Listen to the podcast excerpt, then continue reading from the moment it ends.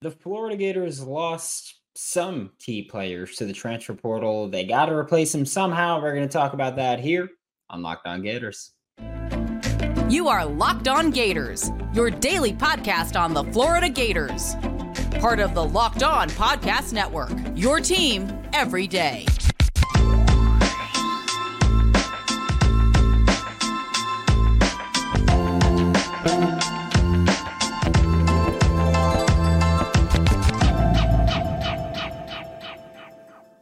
Hello and welcome back to another episode of Locked On Gators, part of the Locked On Podcast and Network, your team every day. Thanks for making Locked On Gators your first listen of the day. We are available daily and free listen to the podcast. Happy Tuesday.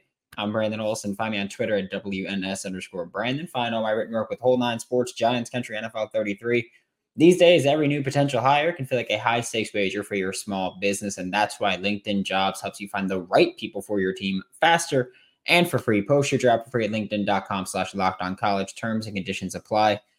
And if you're part of the subtext group, welcome. If you're part of the Discord, welcome. If you're not, welcome.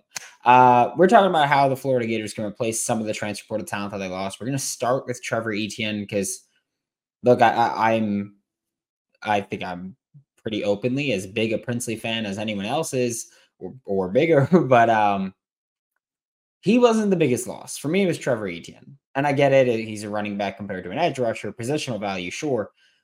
We expected Princely to leave anyway.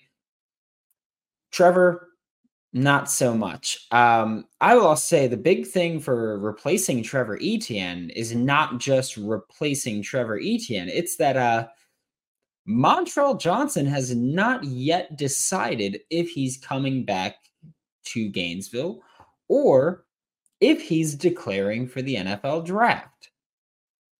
If I'm Billy Napier, if I'm Jabbar Juluke, if I'm anybody on that Florida staff, I'm contacting Montrell constantly. And I'm just like, hey, man, just a reminder, you can come back next year prove yourself as a more polished receiver than you were this past year, you can come back and prove yourself as a more dynamic runner than you were this year. Because again, if you look at the 2022 film for Montrell Johnson and then you watch the 2023 film for Montrell Johnson, he was better as an open field runner in 2022 far too often in 2023 he'd be tackled one on one by a defensive back.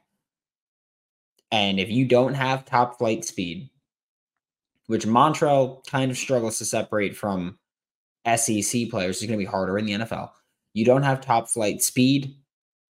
You should be coming back. Like, like you, you should be able to break tackles by defensive backs. You should be coming back for those reasons. And again, I think Montrell is someone who genuinely would benefit from another year. Prove yourself as a receiver. He led the team in drops last season.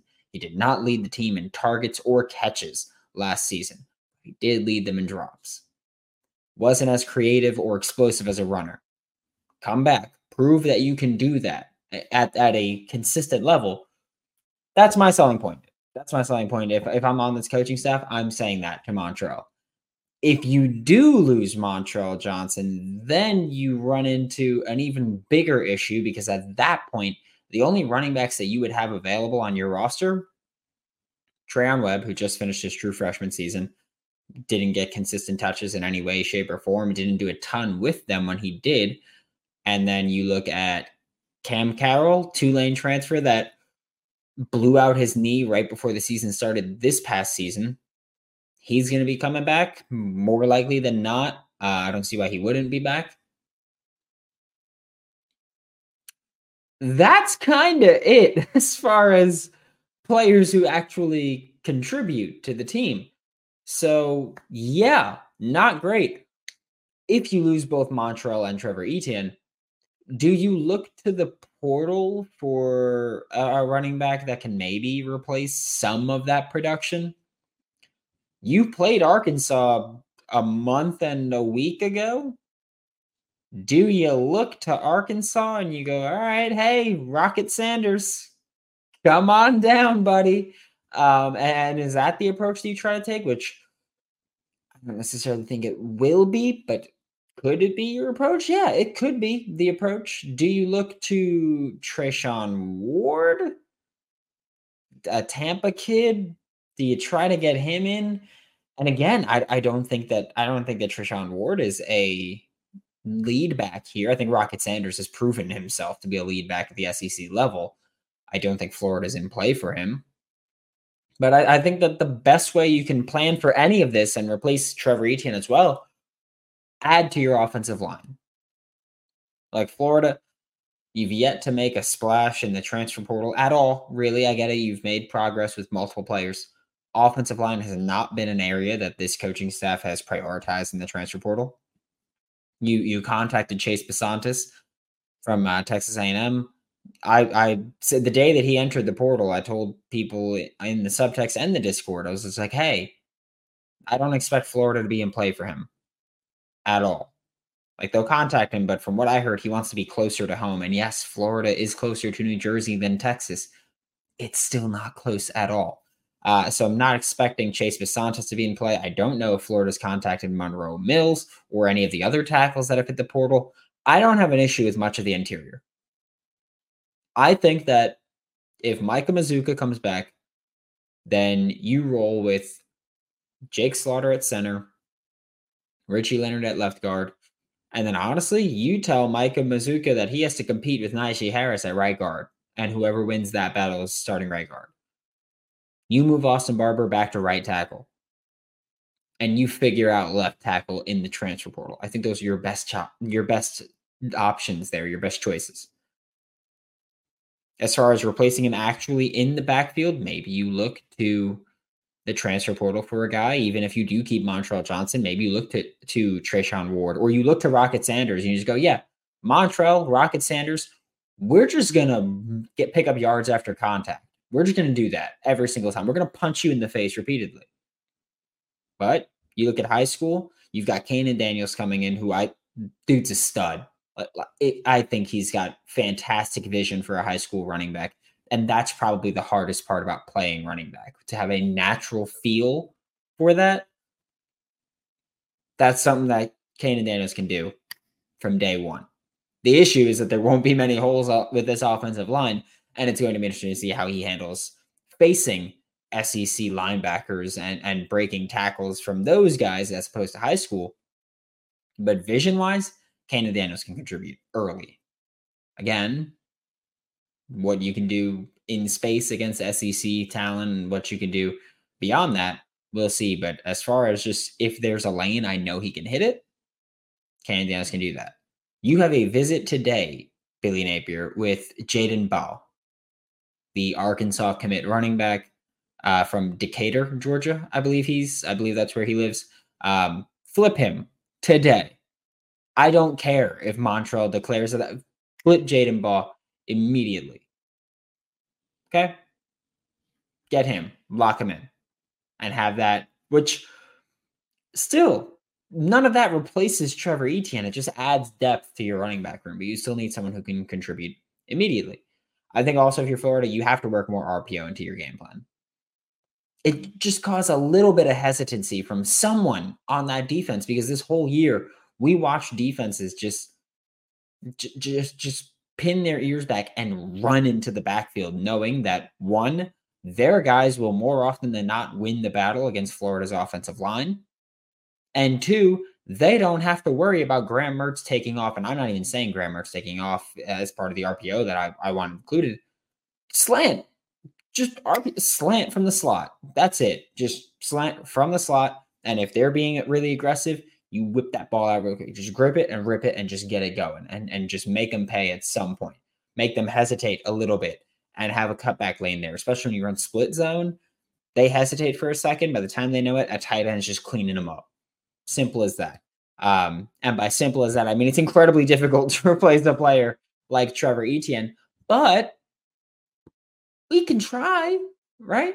We can try. We're about to talk about Prince Princely Umanmielen, who's another massive loss to this team and to this program, and how you replace them. Before we talk about that, when you're hiring for your small business, you want to have as many top tier candidates as possible to interview. And that's why you have to check out LinkedIn jobs. LinkedIn Jobs has the tools to help find the right professionals for your team faster and for free. And LinkedIn isn't just some other Joe Schmo job board. LinkedIn has a vast network of more than a billion professionals, which makes it the best place to hire. Hiring is easy when you have that many quality candidates as well. So easy, in fact, that 86% of small businesses get a qualified candidate within 24 hours.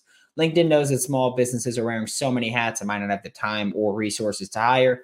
Thankfully, with LinkedIn, the process is intuitive, quick, and easy. And they even just launched a feature that helps you write job descriptions, making the process even easier and quicker. Post your job for free at linkedin.com slash locked on college. That's linkedin.com slash locked on college post your job for free. Terms and conditions do apply. Thanks again for making Locked On Gators your first listen of the day every day. We are available daily and free wherever you listen to podcasts. Like I mentioned, Prince Umanmielen is the next guy that you have to replace. And really, there's there's a few routes that you can go. Or we'll say a couple. All of them include getting a, a better supporting cast on the defensive line. Because even when you had Princely Umanmielen, he was being productive, but nobody else was. And the issue became all offensives have to do is worry about what Princely Umanmielen is doing in the pass game, neutralize him, and then there's no pass rush coming from Florida. Put a tight end, a running back, whatever the pass blocking plan was, whatever the pass pro plan was, all you had to do was single out Princely and if he was stopped, there was no pass rush coming in. So I don't care how you replace him specifically, as long as you're also upgrading the rest of the supporting cast around him. That's where we talk about someone like Joey Slackman from Penn being targeted right now from the transfer portal. Big, big name in the transfer portal. Like, I get it. Penn is not a school where I, what, 1% of Florida Gators fans have probably watched a Penn game this season. Live, even less. Some of us have watched Penn because of Joey Slackman after the fact of the season. None of us were watching Penn during the season, but Joey Slackman is not a name you're familiar with. I mean, you are if you listen to Locked On Gators or if you're part of the subtext group, which by the way, links in the description. Join subtext.com slash locked on gators. Um, two weeks free, five bucks a month after that shamelessly plugging it now. Um, but Joey Slackman's not a big name, but trust me, he's a big time player that can step in, and I think he would start right away on this defensive line. That's where we talk about getting a better supporting cast on the D line. You can, looking at that edge group, at that edge group, uh, we can talk about internal. We'll talk about internal replacement first because I think your best option there is to trust your youth, whether that's looking at Kelby Collins and TJ Searcy, both guys who popped at certain points in the season because they did. They, they both made splash plays here and there. I feel like Kelby really got better as the year went on. And I feel like TJ seriously kind of started hot and then kind of slowed down, which isn't surprising. That happens a lot for kids once you really get into the thick of things. And of course, the schedule got more difficult. But those would be the main guys that you trust if we say trust your youth, right?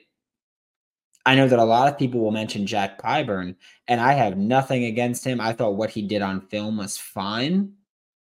However, I'm looking at it as Jack Pyburn tore his ACL on November 4th. I think that was the day of the uh, Arkansas game. Tore his ACL then. Got surgery about a month later torn ACL surgery. He's going to be out quite a few months. I would expect him to miss most, if not all, of spring camp, all spring ball. Good portion of any summer workouts that players might be putting together. Maybe some of fall camp, maybe the beginning of next year as well. My point isn't, oh, he's going to be hurt, so I can't include him in the plan. My point is, oh, he's going to be hurt. He's not going to be able to develop much, except for IQ wise, which can make a ton of a difference. But he's not going to be able to physically, develop and work on his pass rush moves, work on his pass rush plan, work on that And what he put on film this past year was not SEC starter quality. So I don't think that you should rely on him being the guy. Because again, it's just I don't think he, he's basically losing an off season of development.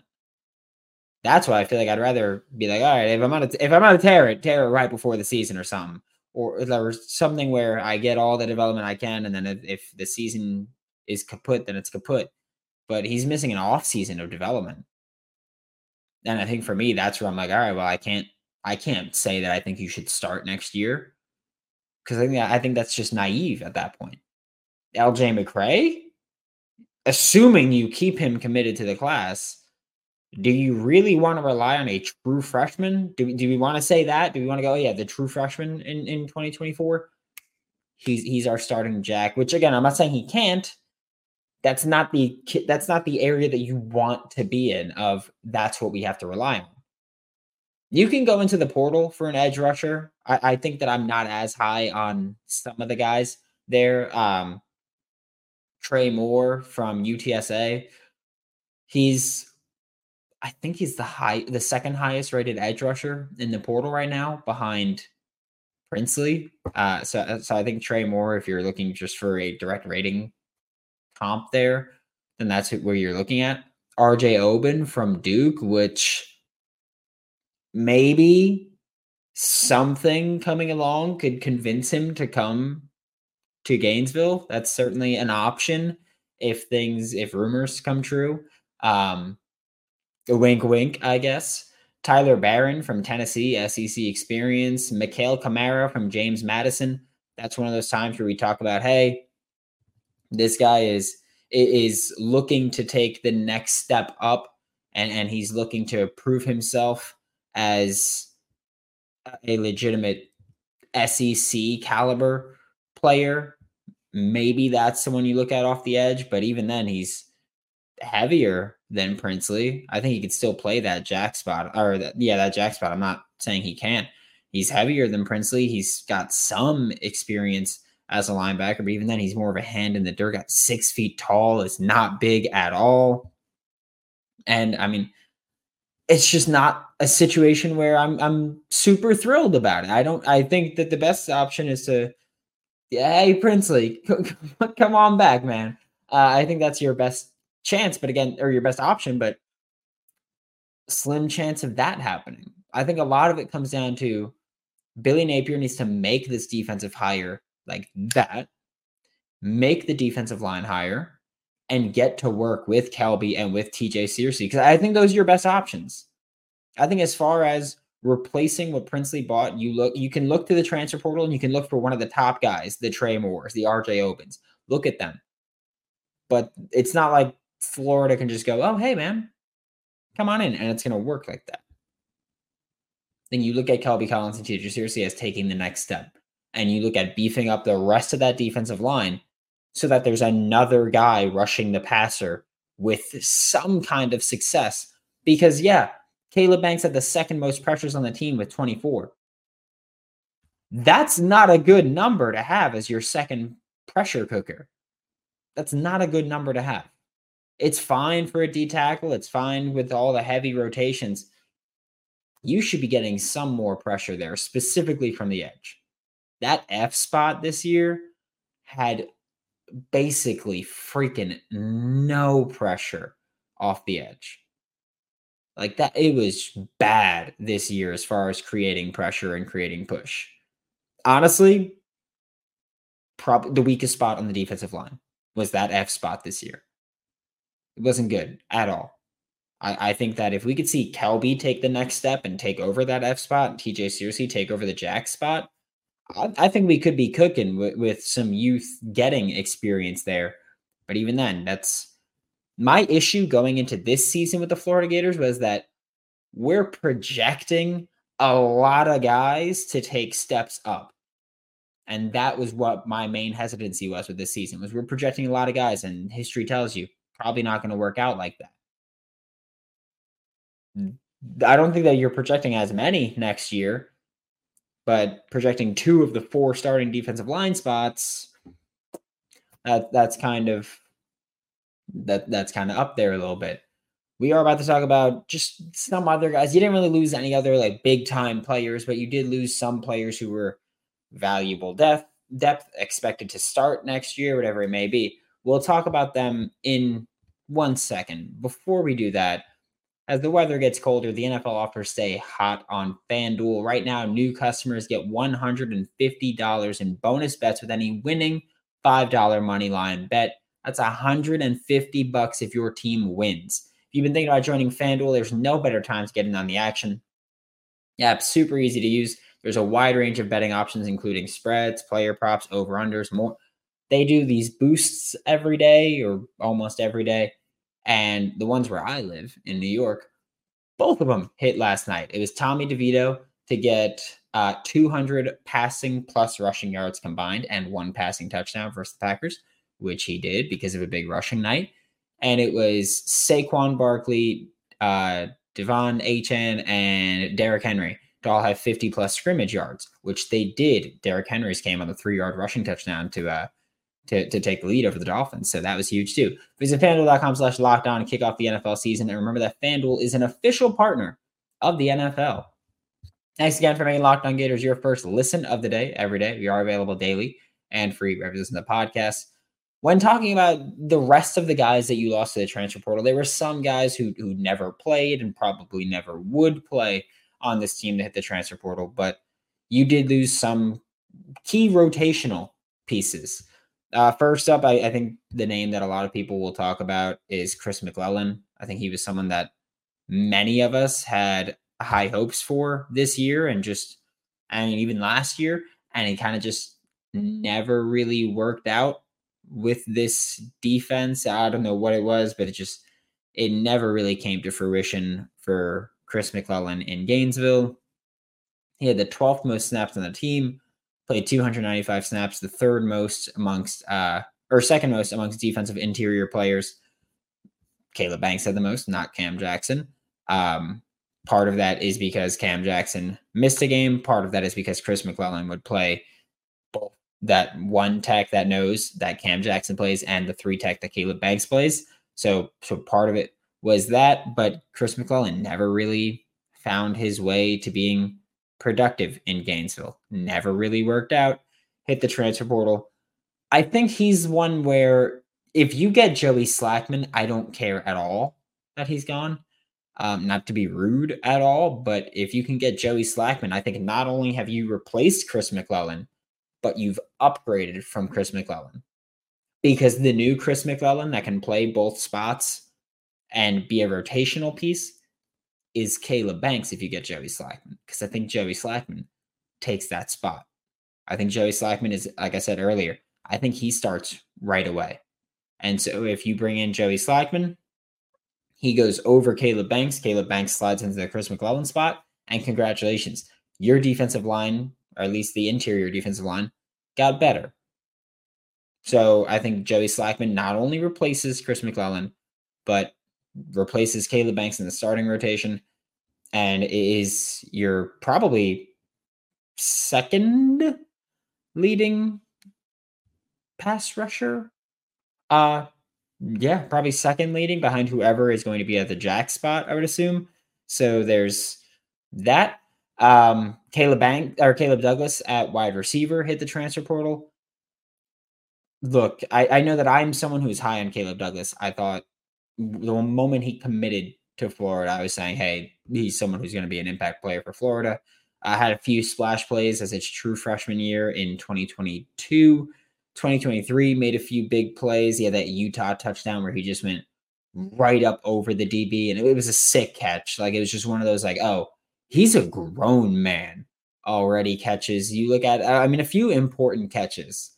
He had the play that he got hurt on against Kentucky caught that what at the one or the two and got tackled and then he got injured and did not return and again i was told that if he, if florida made a bowl game then caleb douglas had a chance to play in that bowl game obviously that never happened but i don't think with caleb douglas he's someone that you really can replace and i don't think florida necessarily cares about replacing him, which is kind of why I think you can't replace him.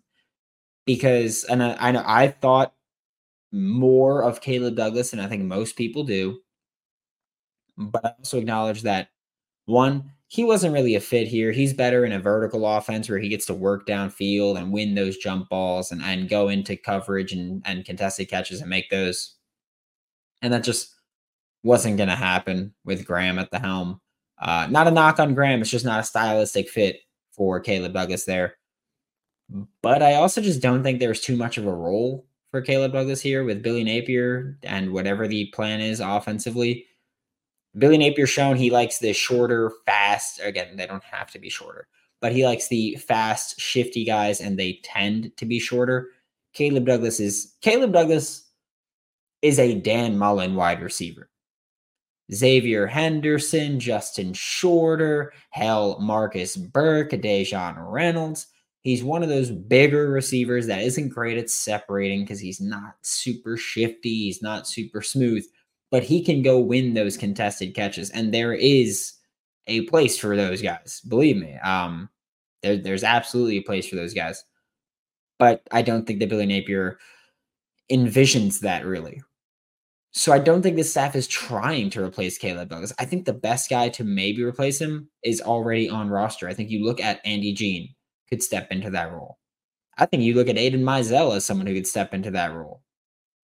But again, I don't even really know this year how much of a role Aiden Mizell is going to have. Just because, or not how much of a role, how much of an impact Aiden Mizell is going to have, because I think it's another one where not a great stylistic fit with Graham Mertz. DJ Lagway at the helm and letting him be more aggressive, hell yeah. But I'm not too sure there. But I think Andy Jean's the most likely to step into Caleb Douglas's role Maybe you look at Kahleil Jackson as screw it, he's our jump ball guy, and that's kind of it. And another name that I did want to touch on quickly before before we wrap this up, Jonathan Odom is one that I wanted to single him out because you look at the tight end room, and I know that most people won't miss uh, Jonathan Odom. He, he redshirted this year, so he played four games. Redshirted after realizing that this year is that, that there's just no future for him really in Gainesville anymore but I, and I've tried to bring this up before. I think there's genuine depth issues for Florida at tight end now, which is wild because just a year ago we were like, oh, you have so many tight ends in Gainesville. But now I think you're looking at genuine depth issues because Jonathan Odom is in the transfer portal. Andrew Savaiinaea is in the transfer portal, both at tight end. Then you look at Dante Zanders, he's out of eligibility. The only tight ends that you have remaining on roster that played this year Hayden Hansen, Arlis Boardingham, Tony Livingston, Scott Isaacs. And Scott Isaacs only played offensively in, I believe it was the Charlotte and McNeese games, uh, and then was primarily on special teams from outside of those. So then when you look at what you have at tight end, no experience depth and very little depth. And Keon Zipper most likely coming back. I, by this point in the game, I'm expecting him to stay. But even then, I think that maybe you look to an answer in the portal or high school. You're already getting an answer from portal in high school because uh, Amir Jackson is is from Portal, Georgia and obviously a high school recruit. But even then, I think that you're one injury away from being in a rough spot. And I think that's where you got to look at just bring in a little bit more depth, whether it's high school or the portal. Just bring in depth that can at least come in and then step in in a pinch if you need it. Thanks for making Locked On Gators your first listen of the day. Every day we are available daily and free wherever you listen to the podcast. We'll be back tomorrow. Talk more Florida Gators football for Locked On Gators. I'm Brandon Olsen. Don't forget to follow me on Twitter at WNS underscore Brandon. Find all my written work with Whole Nine Sports, Giants Country NFL 33. I'll see you all tomorrow.